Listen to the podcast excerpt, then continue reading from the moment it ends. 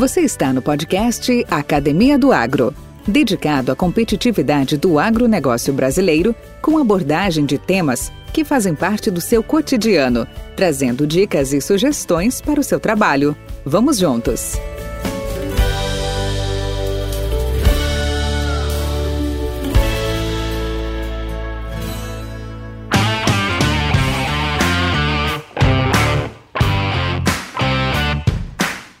Tempos diferentes daqueles de um passado longínquo, em que a abertura do cerrado era barata e incentivada para colonizar o interior brasileiro, agricultores capitalizados por uma safra recorde e bons preços estão terminando suas colheitas e já se preparam para um salto de plantio no futuro. A história da abertura de fronteira agrícola, no entanto, acontece com um novo enredo. O avanço em novas áreas é possível mas os personagens já precisam de recursos relevantes para dar conta do investimento.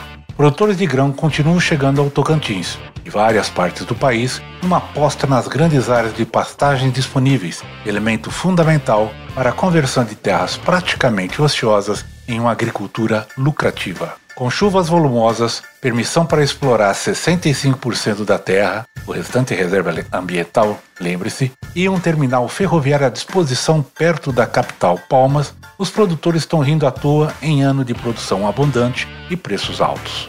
Ainda que tenha havido valorização da terra, o Tocantins conta com propriedades ainda relativamente baratas perto de outras regiões do Brasil, até pelo fato de deter grandes áreas de pastagens fruto de desmatamentos no passado e que estão sendo utilizadas para a agricultura. Neste cenário, Breno Vilas Boas, engenheiro agrônomo da Seagro em Tocantins, hoje residente em Palmas, nos conta um pouco da sua história e das perspectivas desse estado tão promissor. Podcast Academia do Agro. Beleza, como vai meu amigo Breno Barbosa Vilas Boas, tudo bem? Muito bem, muito bem. Graças a Deus. É uma, é uma satisfação, uma alegria falar contigo e já tendo tido a oportunidade de refletir, né, como, como o Jean falava, dando a experiência da, da entrevista que ele fez, a oportunidade de re, relembrar e, e rever toda essa história tão bonita que vivemos, tivemos em parte, vivemos juntos, né? Construímos tanta, tanta coisa junto profissionalmente e também em termos de amizade, né? Então, é realmente, é, é, já alguns dias venho refletindo venho, e venho tendo, experimentando essa, essa alegria de rever uma história é, que, que me trouxe muita, muita alegria. E é, é, é, é, é muito bom poder relembrar e, e, e compartilhar também. Não sei se para se vai servir é, tanto para, para outras pessoas, né? Porque, como eu te falei, diante de, de histórias tão mais interessantes e bem-sucedidas, eu, enfim, não, não vejo muito sentido para outras pessoas, talvez, essa relatar essa, essa minha experiência. Mas, de toda forma, para mim, é, é, foi, tem sido até agora uma alegria poder relembrar e tanta coisa boa que, que fizemos em parte juntos, em parte, eu digo em parte porque regionais diferentes, né, que, que estivemos, né, e mas todo ano tínhamos pelo menos duas oportunidades de encontrarmos todos, né, e isso tudo sempre era muito muito bom. Breno, antes de mais nada, cara, cada história, cada papo que nós levamos, cada entrevista que nós fazemos, ela é única, ela é genuína, ela é autêntica e ela é ímpar, porque ninguém viveu esta, essa, essa sua experiência. Então, por, por si só, ela já é muito interessante. Assim, a gente, a gente te agradeço até os comentários, é, é bacana ver a sua humildade também, mas, é, como eu te disse, a, as nossas histórias, elas inspiram muita gente inspira os mais novos, inspira os mais os companheiros, né, de momento que nós tivemos, os amigos, e elas transcendem, elas transcendem é, períodos e, e, é justamente isso que faz a atração de uma de uma entrevista, de uma história, de uma trajetória. Então, fique bem tranquilo. Com certeza terás muita atenção e muita audiência, como os demais uh, têm tido, como você mesmo já comentou sobre a, a, o testemunho né, do, do Jean Barroso. Mas, Breno, antes de mais nada, eu queria te agradecer né, por aceitar o nosso convite da entrevista, mas uma coisa que eu sempre vi em você e percebi em você. Todas as vezes que eu precisei me comunicar com você, eu sempre obtive respostas rápidas. Da onde vem tanta agilidade? É, então, é, Valdir, é, tá aí uma boa pergunta que, que, que, eu vou eu vou refletir sobre ela e tentar ver. Bom, falando um pouco da história, você sugeriu que, que eu começasse por aí, né?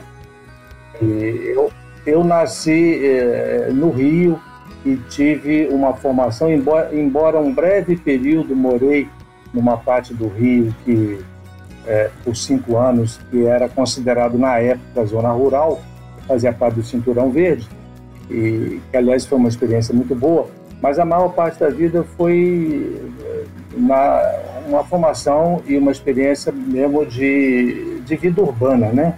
cultura urbana, nada ligada a rural. E por algum motivo, talvez uma influência de um professor de biologia, me despertou a atenção e o interesse. E, então, é interessante que meu pai é engenheiro, vários tios, e meus irmãos todos, são, somos quatro, né? Então, três irmãos engenheiros, e, né, e eu também engenheiro, só que agrônomo, né? e, já um pouco é, o mais afastado, vamos dizer assim, dessa, dessa origem familiar, embora eu tenha um tio agrônomo também, mas esse tio, a experiência profissional dele foi toda ligada à, à área urbana. Ele trabalhou na prefeitura do Rio, na área de parques e jardins. Aliás, foi a minha primeira experiência profissional também. Eu trabalhei com ele lá um ano ou um pouco mais do que isso e mas logo percebi que não era a minha a minha praia, o meu o meu espaço, né? Não era para isso que eu tinha estudado e enfim, procurei sair do Rio, onde eu percebi que não teria uma experiência verdadeira e profunda profissional se ficasse no Rio, onde a agricultura é muito atrasada. Tentei, fiquei mais, ali mais alguns poucos anos, mas logo percebi que teria que ir para uma região de agricultura mais desenvolvida para poder realmente exercer e até aprender, né? Porque, na verdade, a gente aprende quando trabalha. Isso... Você, Breno, Sim. Você, você se formou na, na 47? Na... Foi. Tá. Justamente ah, então... lá. Uhum. Justamente, você conhece lá? Conheço sim, já passei lá umas vezes. É uma, um campus muito bonito, né? Considerado um dos mais bonitos do mundo, né? Sem dúvida. Mas o pessoal de lá diz isso, não sei se é verdade. Mas realmente é. E foi, uma, foi um período muito bom, e mas é, é, eu percebi claramente isso, que saí sem, sem saber o que era agricultura e que no Rio, permanecendo no Rio, não é, continuaria sem saber. Ô, Bueno, antes, antes, de você, antes de você sair do Rio de Janeiro, é, uma curiosidade minha, se você me permite, uh, a história família Vilas Boas tem algo, uh, tem ligações em relação aos, aos, aos pioneiros dos irmãos Vilas Boas? Tem parentesco, alguma coisa que ligue a isso? Olha, que eu saiba, não, tá? E já procurei e tem um Vilas Boas que diz que é, a família é uma só, mas se, se é, é, é longo, é bem, bem distante esse parentesco que até hoje não, não, não descobri. É, Vilas Boas é português? É, português. Legal, legal. Bem, então faz o seguinte, vamos lá. Você se formou no Rio e já começou a olhar para fora no sentido de buscar a competência, né, aprendizado, né, é, é, em outras paragens. É, como, como é que foi essa sua saída do Rio? Eu, quero, eu queria só fazer um paralelo, se você me permite, tipo assim. Como estava a sua vida na década de 80? Você se formou mais ou menos na década de 83, por aí, né? Acredito eu. Isso mesmo. Exatamente, em 83. É, e Como é que era a sua vida naquela época e aí que você tomou a decisão de sair? Como é que foi isso? Então, uh, Valdir, eu, como, uh, como um, menino de vinte e poucos anos, uh, formado no Rio, nessa geração, enfim, vamos dizer assim, como é que eu posso te falar? E, e ainda mais no Rio de Janeiro, né? Então, aquela mentalidade bastante é, revolucionária, alternativa, era essa a minha cabeça. Mas, ao mesmo tempo, eu, eu, eu, eu tinha consciência que eu tinha feito uma opção é, profissional e que precisava precisaria colocá-la em prática, né? Até para viver dela. E que e, e, tentei por alguns anos, se não me engano, uns é, se não me engano, não. Foram exatamente cinco anos e, e percebi que estava dando murro em ponto de faca. Estava procurando algo onde eu não encontraria. Né? Pessoas capazes e uma agricultura de alto nível onde eu pudesse aprender mesmo o que, que é a, a agricultura. Eu, eu, interessante que eu, é, eu sempre, desde que entrei, não, no curso eu questionava a agricultura tradicional, tinha uma atração pela agricultura alternativa, orgânica, regenerativa, tem vários nomes, né? E, mas logo eu percebi que eu não conhecia nenhuma coisa nem outra, né? E que, quer dizer, eu estava questionando algo que eu, que eu mal conhecia, que eu precisaria conhecer até para eventualmente poder questionar e propor algo melhor, precisaria conhecer. E no Rio não tinha nem, nem uma coisa nem outra para de, de, de, exemplo, assim, bem, bem feito, seja no modelo convencional, seja no modelo que eu buscava e tinha maior atração. E, e, e, foi por aí então, né? E aí trabalhando numa empresa de, de adubação orgânica, e onde eu até tive a oportunidade de conhecer o Binotto, que também na época trabalhava, né? E eu tive a oportunidade para ir para, para o interior de Minas, onde eu comecei na Pioneer, na cidade de São Sebastião do Paraíso. Teve um encontro de citricultura, olha como, é que são, como são as coisas, né? E eu fui para lá sem combinar com, com o Binotto, o encontrei lá e lá estava o Daniel. E aí o Binotto me apresentou, o Daniel falou, olha, a Pioneer é uma empresa muito boa, então procurando alguém para trabalhar no sul de Minas, né? E me apresentou e me recomendou, né? É, é, quando ele, ele tinha entrado há pouco tempo, acho que é um ano ou dois, não sei exatamente. E foi assim. E foi assim que começou. E sem conhecimento nenhum da cultura do milho, na época era só milho, né? É, e com, a, com a, o interesse muito maior pela uma, um modelo de agricultura alternativo e, e, de repente, com a oportunidade de trabalhar num sistema convencional, intensivo, é, bem contra o que eu buscava. Mas acabei aceitando o desafio e entrei. Confesso que a princípio até sem, sem muita boa vontade, vamos dizer assim, para ser bem sincero, tá? Mas eu, eu, eu, e aí é que eu vejo a sorte, né, para não dizer a palavra correta, a providência de Deus, de colocar na minha trajetória pessoas tão competentes e brilhantes, né? Pelas mãos de quem eu acabei entrando e aprendendo o que eu, na verdade, procurava aprender. E no Rio não encontrava e logo encontrei, né? Então, na, na, na pessoa do Daniel, do Binotto, entre outros, né? Mas vou citar os que eu conheci a princípio e com os que eu mais convivi. E principalmente, viu, e aqui eu faço questão de destacar o Coutinho. Né? O Coutinho era serviço técnico na época, trabalhava mais no Triângulo Mineiro, mas logo foi é, escalado para também dar um suporte para mim lá. É, e foi realmente foi fundamental, porque é, o Coutinho não precisa de, de de falar muito, todos que conheceram e conviveram com ele sabem da sua competência, né? Embora sem a formação de agrônomo, era um técnico agrícola, mas sabia muito mais do que eu e a maioria dos agrônomos que eu conheci.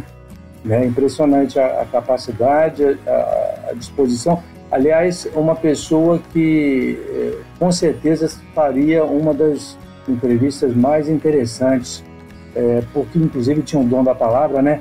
Seria uma das entrevistas mais interessantes. Infelizmente não está aqui.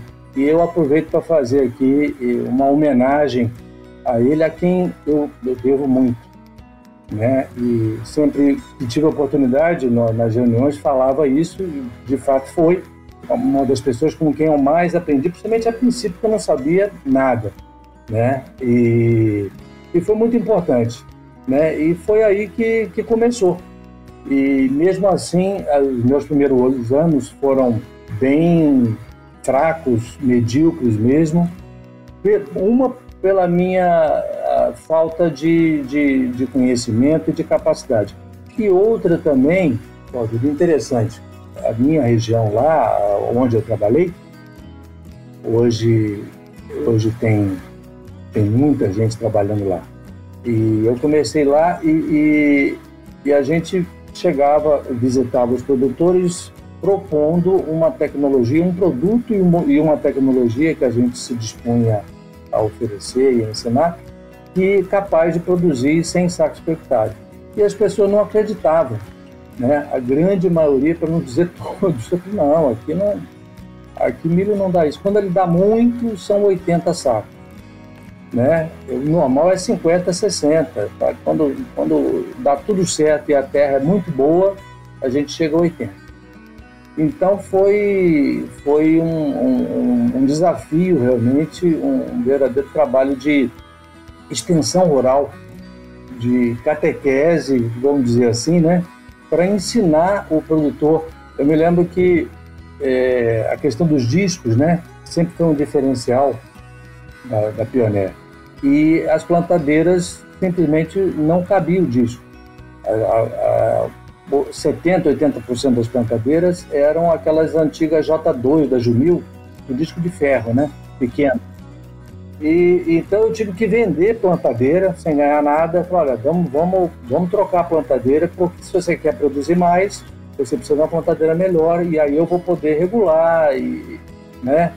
Então foi assim.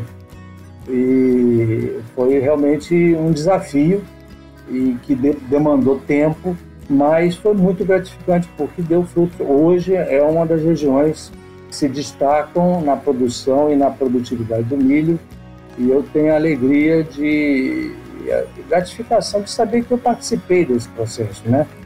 E, e, claro que se não fosse a empresa e o apoio que eu recebi dessas pessoas, principalmente dessa, depois de outras também, toda a equipe era muito boa e muito solidária, né? Uma coisa um diferencial importante da empresa também, é, que é importante destacar, outros já devem ter falado isso, mas é, a questão, né, até ontem mesmo a, a Erna lembrava, né, a família Pioneer.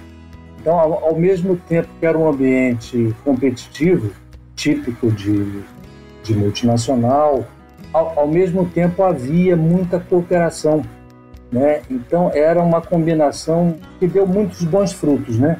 Essa combinação de competição e cooperação dos colegas da nossa regional. Eu, eu sei que das outras também era assim. Sempre que havia um dia de campo maior e tal, é, às vezes até mesmo que não fosse maior. Aliás, o meu primeiro dia de campo teve a participação de um colega. A minha, é, o Daniel não pôde participar e escalou o Bataé para me assessorar, para me acompanhar lá e me ajudar nesse dia de campo.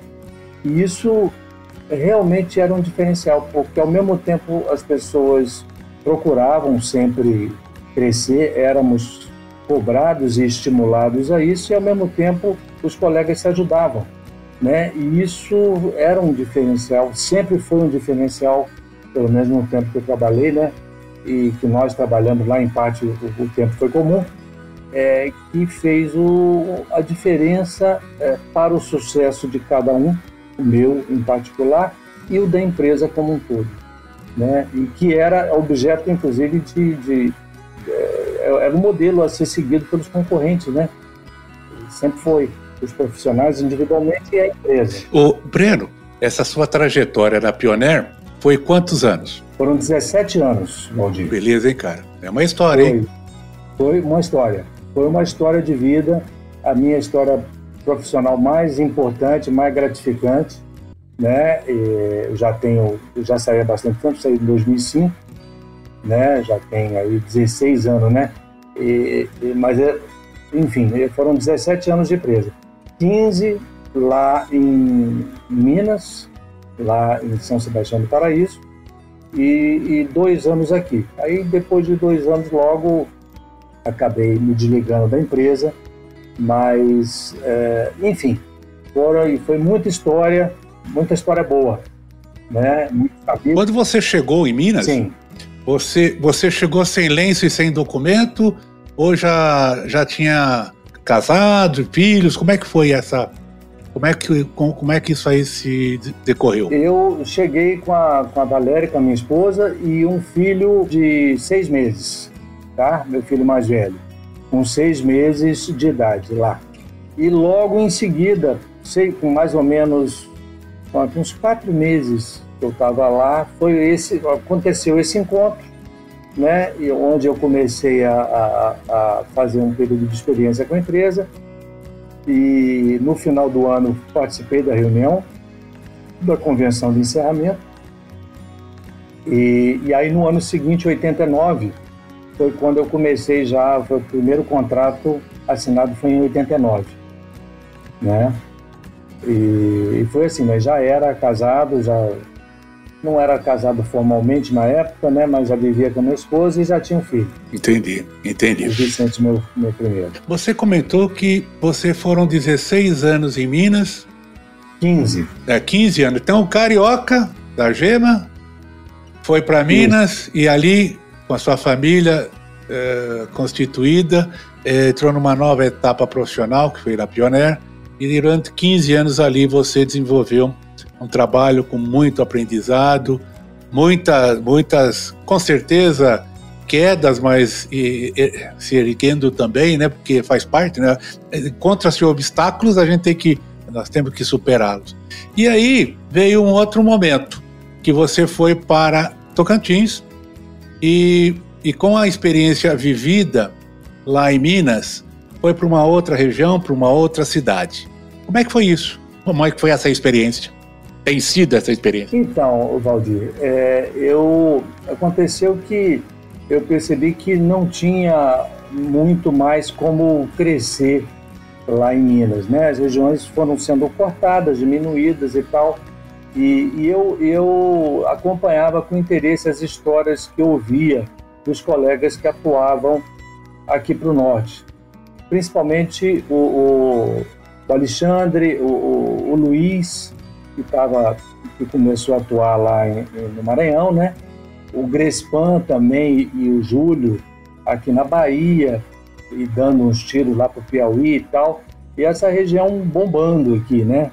Na época lá. Com oportunidades de terra barata e tudo mais. E isso, isso me, me chamava muita atenção e ao mesmo tempo eu via em Minas como que as áreas eram é, pequenas, né? Dificuldade tinha um, um, cliente lá que comentava isso também. Ele tinha área em Goiás e falava: Ó, lá tem largueza. Interessante essa palavra, eu nunca esqueci dele falar. Aqui, se eu quiser plantar é, mil hectares, não tem como. Né? É, juntar, mesmo que eu vá procurando atrás dos produtores para ir arrendando, não, não, é impossível fazer isso. Né? Então, se quiser fazer uma agricultura numa escala um pouco maior, e para grãos é, é importante, né, dado o preço da, do, do, maquinário e tudo mais, é preciso ir para lá. Então, tudo isso foi me, me chamando a atenção né, no sentido de buscar isso.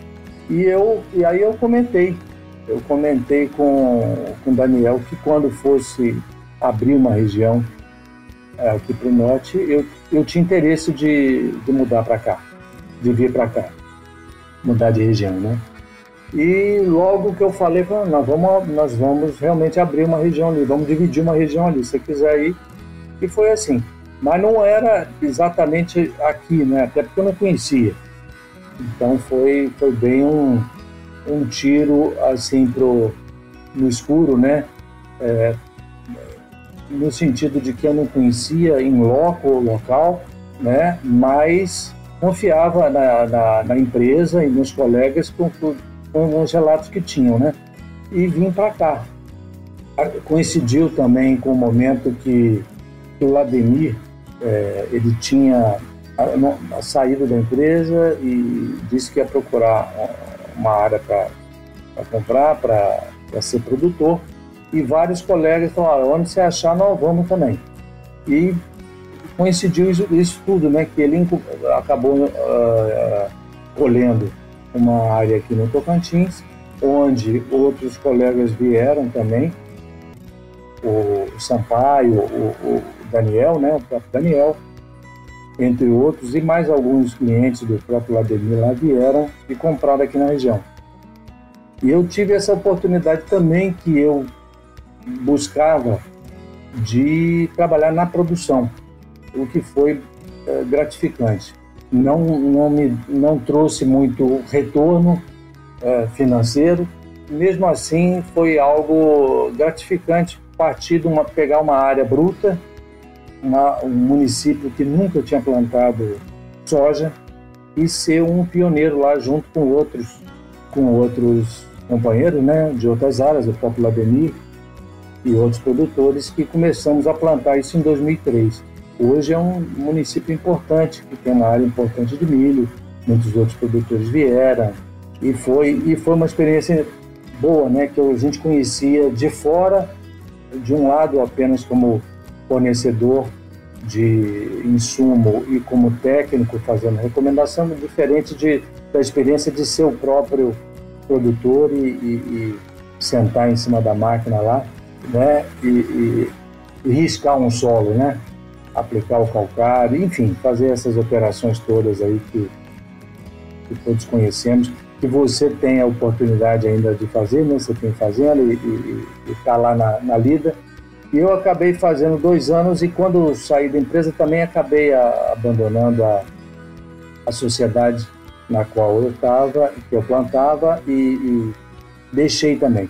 Mas foi muito, foi muito importante foi, e, e gratificante isso. Também ter escrito meu nome na história da, desse município, né? Sobretudo ter sido um dos pioneiros a plantar lá e, e hoje é, a gente vê que é uma região que desenvolveu e tem muita gente que vive da agricultura, direta ou indiretamente, né, a partir desse, desse primeiro esforço que nós fizemos ali. E não foi pouco não, viu? Porque o acesso muito ruim, eram 80 quilômetros de estrada de, de terra, ruim, pontes ruins, caindo.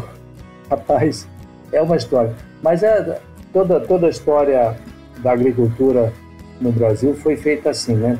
E, sobretudo, nas áreas de abertura, nas áreas de fronteira, como era na época, né?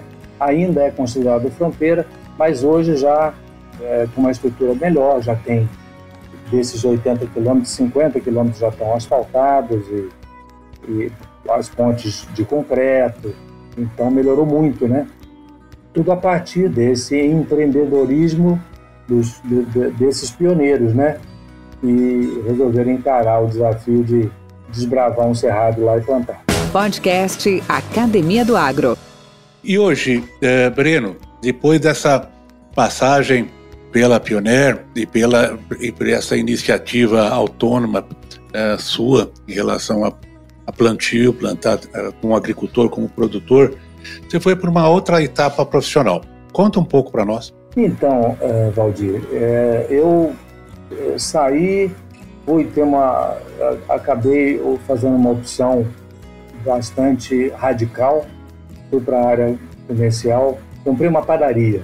Fiquei cinco anos tendo essa experiência é, radicalmente urbana, oposta, e, e, logo percebi que não era o caminho também, felizmente, né? Porque é uma atividade que tem um esforço, que se trabalha muito, com pouco retorno e muito eficaz. Ô Breno, eu já, eu, nessas nossas histórias, né, cada vez a gente se surpreende. Eu já vi, eu já conversei com um colega, você também já ouviu, que já foi alfaiate, criador de pombo, E aí, e agora um padeiro? Então, que bom, que legal. Então, pois é. E, ah, mas aí com cinco anos percebi que, que tinha que sair o mais rápido possível. Consegui, graças a Deus, sem grande prejuízo.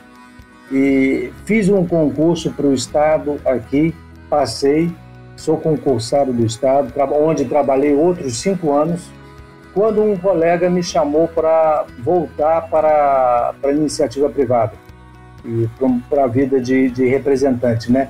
E agora na área de agricultura, na área de biológicos, a princípio. E, e eu abracei essa, essa ideia, porque a experiência no setor público foi muito, não vou dizer frustrante, porque na verdade eu não esperava muito dela mesmo não tá? E a gente sabe o que é o serviço público no Brasil, com raras e honrosas exceções, né? E aqui no estado não é diferente. Então foi um período de, de nenhuma realização, para ser bem franco. E, e, aí foi onde eu, eu é claro, tem a segurança do, do serviço público, eu, eu entrei por esse motivo, mas quando tive a oportunidade de sair, não pensei muito não, né? Fiquei feliz de ter novamente essa oportunidade, ter disposição, saúde e ânimo para encarar e, e, e fui para ela. E hoje estou trabalhando, é, seguindo os passos do, do nosso colega Bizão, pioneiro aí nos, nos pós de rocha, né? Eu resolvi, a princípio, uh, quando as primeiras informações que eu tive, vi com desconfiança e apreensão, né? E mas aos poucos fui aprofundando, conhecendo um pouco mais e hoje estou trabalhando com isso, Valdir. É uma é uma nova novo desafio, uma nova frente, um, na verdade um paradigma que que se quebra, né? E que não é fácil romper um paradigma e um modelo de agricultura e, e, e implantar um outro. Tem toda uma estrutura e uma formação minha, inclusive, nossa toda, é, voltada para os químicos e os solúveis, né? E que essa, é, é, diante da qual essa, esse modelo, o pó de rocha, é, é totalmente baseado no paradigma que aprendemos, é, é, é impossível, é inviável, não funciona mas na prática funciona. Vários produtores têm mostrado isso e a própria Embrapa, né? Tem pesquisadores que trabalham com isso há muito tempo, e há uns 10 anos pelo menos, né? Começaram, que eu saiba, os estudos. Na verdade, existem trabalhos com pó de rocha há mais de 100 anos, né? E na Embrapa, nos estudos mais aprofundados e tal, é que talvez seja algo mais recente. Mas, na verdade, se for ver o histórico do pó de rocha, que o Bisão conhece bem, sempre lembra no, nas apresentações, e isso vem, é, começou na Europa é, há mais de 100 anos, mas com a Revolução Verde ficou esquecido, a Revolução Verde dos solúveis e dos químicos, né? Só que, que foi um modelo muito importante, né? não há a menor dúvida disso. Mas parece que é um modelo que se esgotou né? É, nos últimos anos, a margem de lucro ficou muito estreita na agricultura e, e a atividade meio que passou a buscar e a, em, em, em, busca de novos modelos que voltassem e permitissem ter uma margem de lucro mais compatível com, com o risco que, que a atividade tem, né? E, e aí é onde entraram os pós de rocha e os biológicos, né? E é um modelo que tem crescido. Por um lado, a, a exigência ambiental da, de sustentabilidade, tem, os mercados têm exigido cada vez mais isso, né? Aliado à preservação do meio ambiente, à qualidade dos alimentos, e, por outro lado, a, o aperto econômico também né? Uma atividade de alto risco, quando você trabalha com margem muito pequena, qualquer alteração climática ali, qualquer veranico, atraso de chuva ou excesso de chuva na colheita, como aconteceu esse ano, já o produtor já entra no vermelho e, e a coisa enfim, se tornem viáveis. Podcast Academia do Agro. Ô Breno, você comentou muito bem essa questão do paradigmas. Nós somos de uma geração, dessa geração 80, 90, 2000, 2010, 2020, felizardos. É verdade que a Revolução Verde trouxe o, vamos chamar assim, o fast food né, da, da agricultura, no sentido de nutrientes mais solúveis, a, a, praticidade dos químicos. Era uma necessidade, tem sido uma necessidade, é suporte, mas ao mesmo tempo ela trouxe desafios e que hoje são realidades. Por exemplo, hoje nós temos o, o plantio direto que sofreu as mesmas desconfianças, as mesmas, vamos chamar preconceito, mas é desconhecimento, né, ignorância de como funcionava o processo. Nós tivemos aí o advento, por exemplo, dos corretivos. Os corretivos, exemplo típico e clássico, né, dos seus benefícios e que até certa época era renegado a um segundo plano.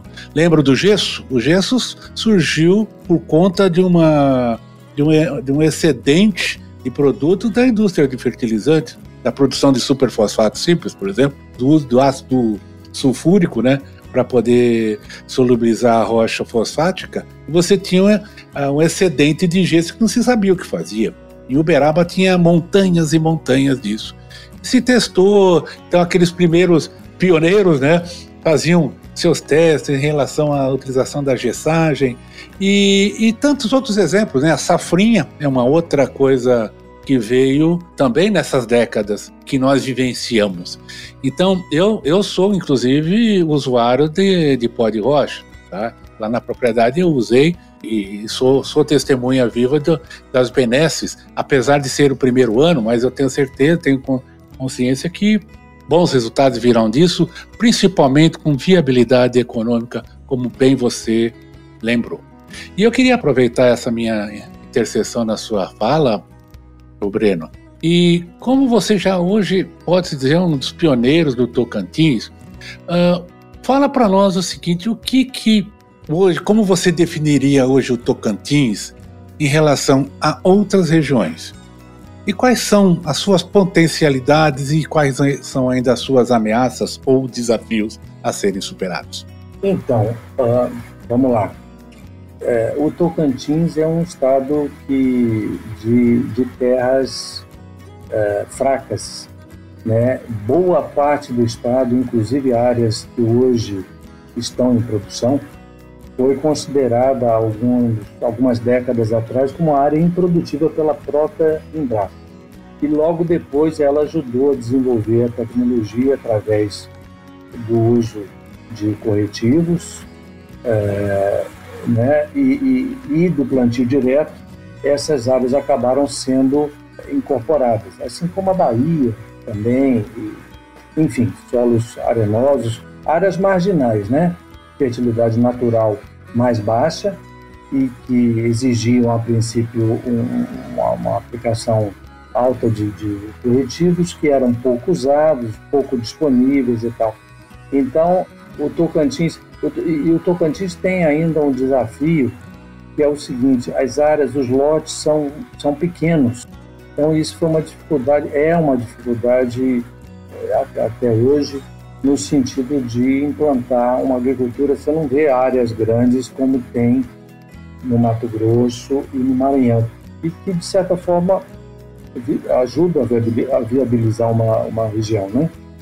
Então, o Tocantins tem isso. Tá? Por outro lado, tem a vantagem logística, né? Nós temos aí a Norte-Sul passando, passando aqui muitos quilômetros, milhares de quilômetros dentro do estado, e agora vai começar a operar uh, o ramal sul né, dela, e, mas já vem operando há alguns anos o, o, o ramal que leva a soja daqui direto para o porto de, de Itaqui, no Maranhão, e também, se não me engano, tem uma, um ramal que vai ao Pará, se não está operando ainda. O do, o do Maranhão com certeza opera. Isso é, né, junto com as tradings e, e, os bancos e as terras baratas, né, foi o que viabilizou a agricultura no Tocantins, fez ele se tornar a bola da vez aí na, nos anos 2000, né? E, e hoje faz, faz parte do Mato Piba, que ainda é considerado fronteira junto com, com o Pará, né? principalmente o sul do Pará. Então é isso. Né? Tem. O uh, uh, que mais que eu poderia dizer? É, nós temos aqui um, uma coisa que, que favorável que no estado que é o clima. Eu digo favorável comparado com Bahia e Piauí, sobretudo. São estados vizinhos onde o clima, a ocorrência de, de veranico é mais frequente. Né? Portanto, o risco é, é ainda maior. Esse ano foi um ano, foi um ano bom, mas é, aqui no, no, estado é difícil um ano com a ocorrência de um veranico que comprometa significativamente a, a, a safra. Permite a, a safrinha, não no estado inteiro, mas na maior parte do estado. A região sul, a, a janela, a, os meses de, de, de chuva são, são são menos e a ocorrência de veranico é, é mais frequente, então ali já não dá para fazer. Então, basicamente, em linhas gerais, é, é, é assim: o estado de Santa Rosa, vamos dizer, para o norte, até Araguaína, tem possibilidade de safra e safrinha. Os extremos do estado, no extremo norte também, é, a, a, chuva tem ali uma micro-região de mais restrição de água que torna a agricultura pelo menos a, a safrinha, né? As duas safras não é possível. Tem parte que dá para fazer uma, tem outra parte que nenhuma se faz. Então é basicamente isso. Uh, o Tocantins foi uma experiência, tem sido uma experiência muito boa uh, viver aqui. Né? Hoje esse meu filho que foi com seis meses para Minas já é casado, já tem netos aqui no estado. Então pode-se dizer que a família já já lançou raízes aqui, né? E muita história, muita história boa dentro da empresa e também fora, né? Que foi construída graças a ela, porque foi pela empresa que eu vim para cá e que acabou montando uma, uma estação de pesquisa aqui no estado, né? Eu até participei da, da, da busca dessa, dessa área para implantação da, dessa unidade de pesquisa. E é isso. Podcast Academia do Agro. Breno, cara, para nós é um privilégio tê-lo aqui, contar essa sua, as suas, suas passagens, a sua, o seu roteiro de vida. Muito bom saber que hoje você está no paraíso e padecendo no paraíso, já com seus netos, com seus filhos aí presentes, num estado mental assim positivo, que eu diria assim, em termos de, de, de usufruir toda essa sua passagem, toda essa sua experiência.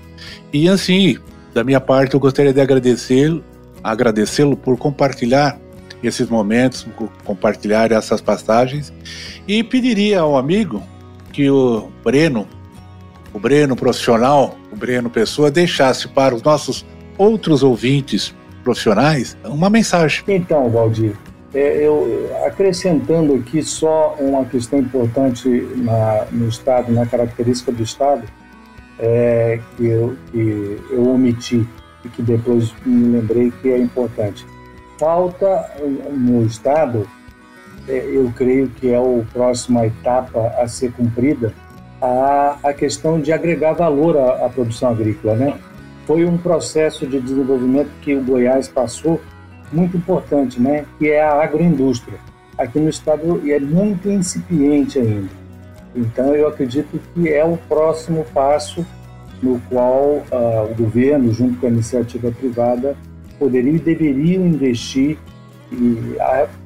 para agregar valor, gerar emprego e renda aqui no estado. Bem lembrado, bem lembrado. Né, eu penso que, que é, é, é a próxima etapa a ser feita e, e, na verdade já está em implantação, né? É, talvez pudesse ser um pouco mais acelerado esse processo. Vamos ver, eu espero que sim. E isso vai ser uma segunda passo importante para alavancar todo, todo o, o processo. E, e, que nesse, nesse segundo passo, com certeza, vai gerar novas e muitas oportunidades aos, aos colegas, como gerou, né? E, por exemplo, eu vim o meu assistente técnico, auxiliar técnico, que é o Donizete, ele até hoje trabalha lá na fazenda do Daniel, né? E, e cresceu muito profissionalmente, casou, né? E foi um técnico agrícola que veio, é, vamos dizer assim, sem muitas possibilidades, vamos dizer, ele teria. O famoso uma mão na frente e outra atrás. Exatamente, bem, bem resumido. E veio para cá e soube aproveitar bem a oportunidade e, né, e, pra, que, e foi isso foi muito bom para o Daniel também, viabilizou a fazenda dele, né, e muito bom para ele. O, uma outra pessoa um outro exemplo também que é, de pessoa que, que veio para cá e foi o Valdeci. O Valdeci é cunhado do Lademir. Hoje ele é representante, até hoje é representante no Pará. Valdecir Zufo? Cresce... Exatamente.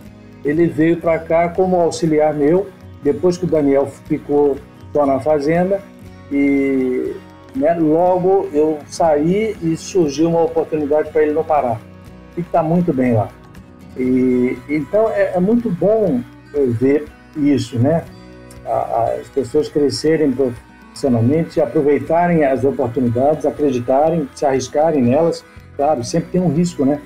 E mais por seus próprios méritos e também com a ajuda da empresa e de outros profissionais chegarem aonde chegaram, né? E isso tudo é, é eu, eu olho para trás olhando para sem deixar de olhar para frente, que ainda tem história pela frente, embora essa história vai diminuindo, né?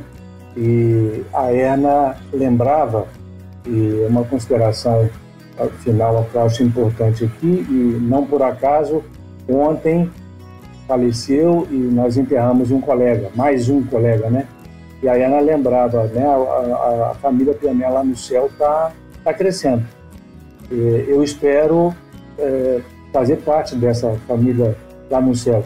Eu espero que todos nós um dia façamos. Não faço questão de logo, né?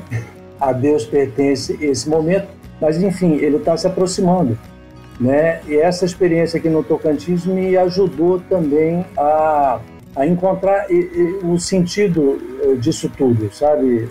Que na verdade toda a nossa vida, inclusive a profissional, ela acaba se dirigindo para o nosso destino final, que é esse. Né? E, e é muito bom poder ver isso e enxergar a, a partida dos nossos amigos dessa maneira e com essa esperança e com a esperança de, de um dia poder estar lá. E, e, aproveitar a oportunidade que temos ainda aqui agora de, de crescer na fé, é, praticar as obras que o senhor nos pede e o trabalho é uma oportunidade para isso. Sem dúvida. Né? Eu, eu demorei um pouco a, a perceber isso. E, muitas vezes eu é, já é, recorrendo a Deus, mas pedi a Ele que me ajudasse no trabalho. E sem perceber que Deus me tinha me dado o trabalho para que eu uh, crescesse em conhecimento e intimidade com Ele e realmente é, é isso, né? No, através do trabalho, o trabalho é uma oportunidade de fazer o bem, de fazer o bem ao próximo, e que a empresa fez, né? É, muito, enfim, trazendo prosperidade, riqueza para para muitas regiões, muitos produtores. É, uma coisa, eu não sei se, se cabe aqui, Valdir, depois você você julga aí na, na, na sua edição, né?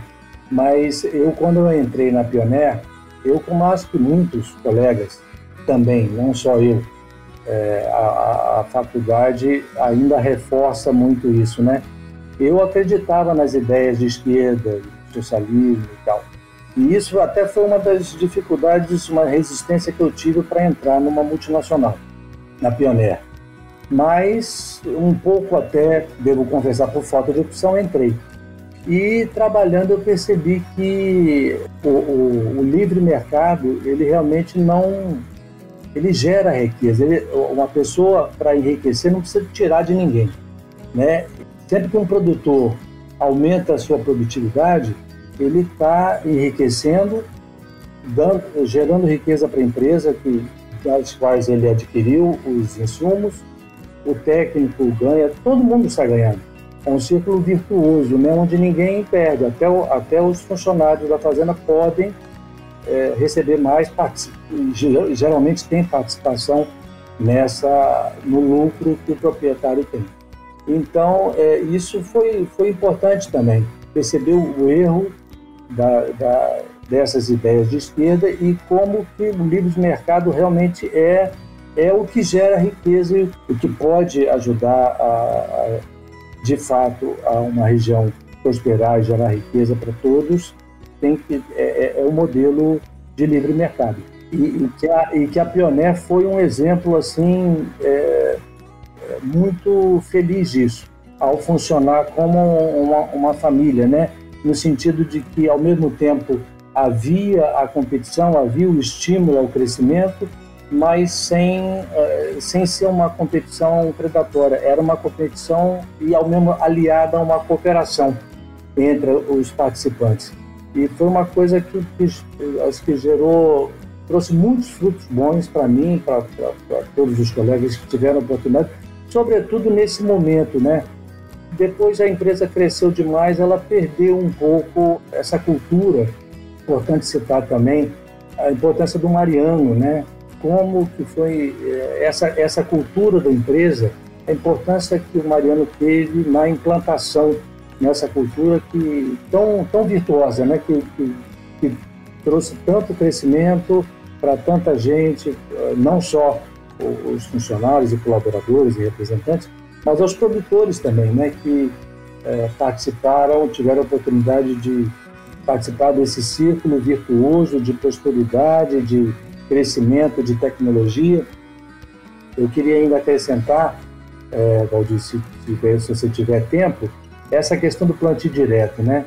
Foi uma, vamos dizer assim, um, um outro uma outra quebra de paradigma importante nos anos 90, né, na minha região, e na, da qual eu participei e, e, e me orgulho de ter participado, porque imagina uma região tão atrasada como, como era e, e logo ter que encarar essa mudança de, de desafio de partir para plantadeiras tão mais caras, gente que há pouco tempo estava saindo de uma J2 e de repente já tem, tem que estar tá comprando uns modelos que eram que eram lançamento, né?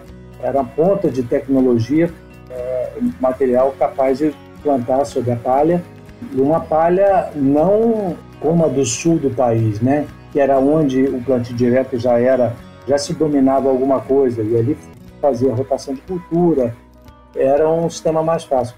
Mas esse sistema do Brasil Central, em cima de de braquiária foi realmente um desafio para as empresas de máquina, para nós, de, de semente, enfim, e para os produtores, né? Que acreditaram a princípio, resolveram comprar essa. Foi, foi é, fundamental, né? Isso aí, o problema, a erosão era um problema ambiental gravíssimo, é, que impactava muito também na, na rentabilidade da, da, das lavouras, do, dos proprietários, né? E que o plantio direto ele veio que resolver quase que totalmente, né? Praticamente zerar o problema de erosão.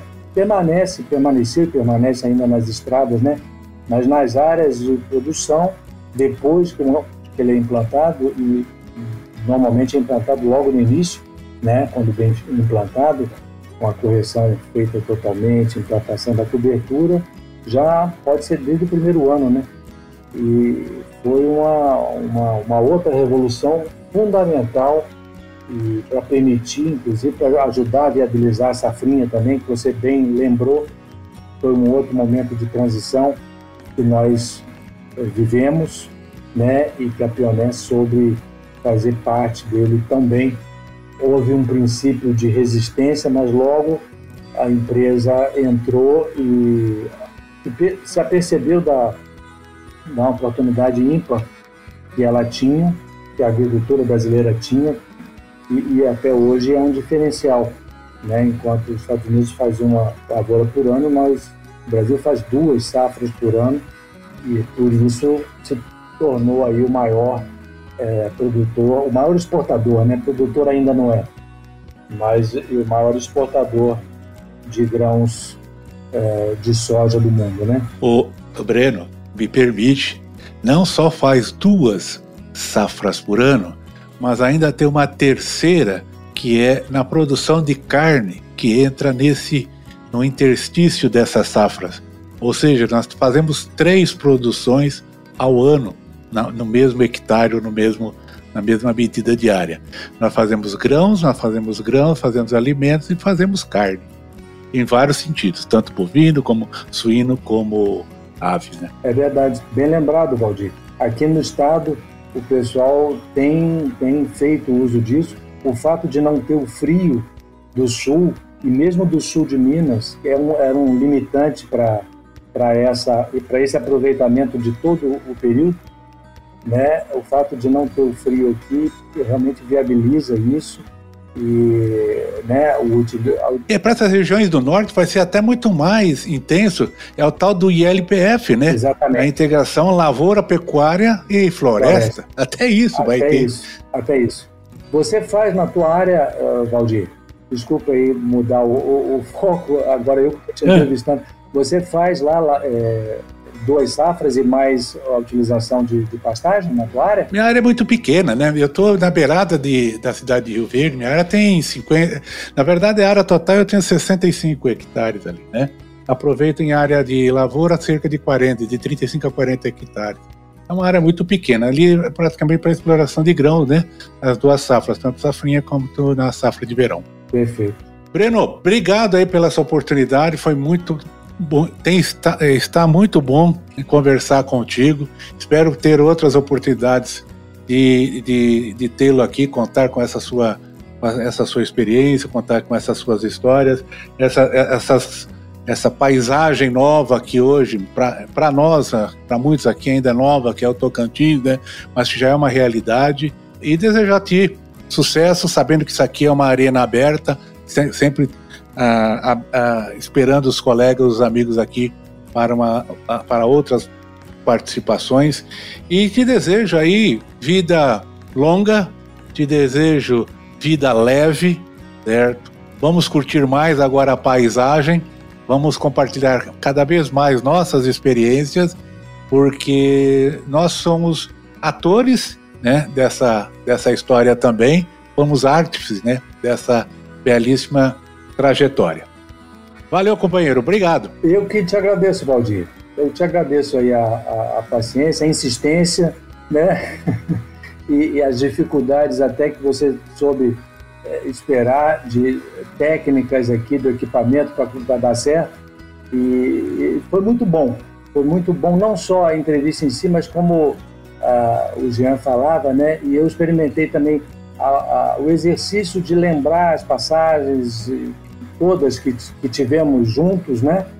E foi realmente é, motivo é, muito gratificante e de, de estar agradecido hoje à empresa, a Deus, aos colegas, de ter tido a oportunidade de, de, de ter essa trajetória, de construir e, e, também com a nossa trajetória dar oportunidade a outros, né?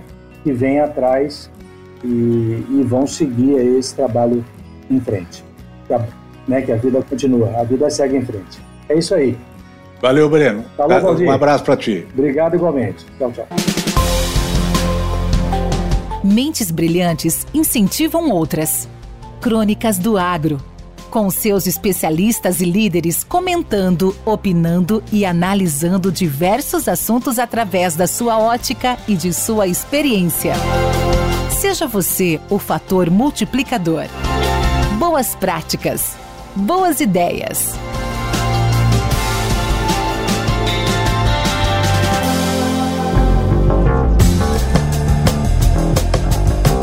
A missão de criar um impacto positivo no mundo é de todos nós. Especialmente no agronegócio, é importante mantermos proximidade com as fontes. Por vezes, os líderes, especialistas e profissionais do agro tornam-se difusores e articulistas escrevendo e falando sobre suas respectivas especialidades, ideias ou mesmo respondendo a perguntas de ouvintes que têm dúvidas sobre determinado assunto. O objetivo maior de Crônicas do Agro é justamente atendê-lo com temas de interesse e informações úteis que possam provocar sua análise e sua reflexão. Os artigos são produzidos pelo especialista e cronista e é dedicado ao nosso podcast. Entretanto, o áudio pode conter opiniões e análises que não necessariamente refletem a visão do Crônicas do Agro. Caso queiras comentar, criticar, sugerir ou mesmo elogiar a crônica, fique à vontade envie um e-mail para contato@academiadoagro.net.br que iremos atendê-lo com todo zelo e atenção.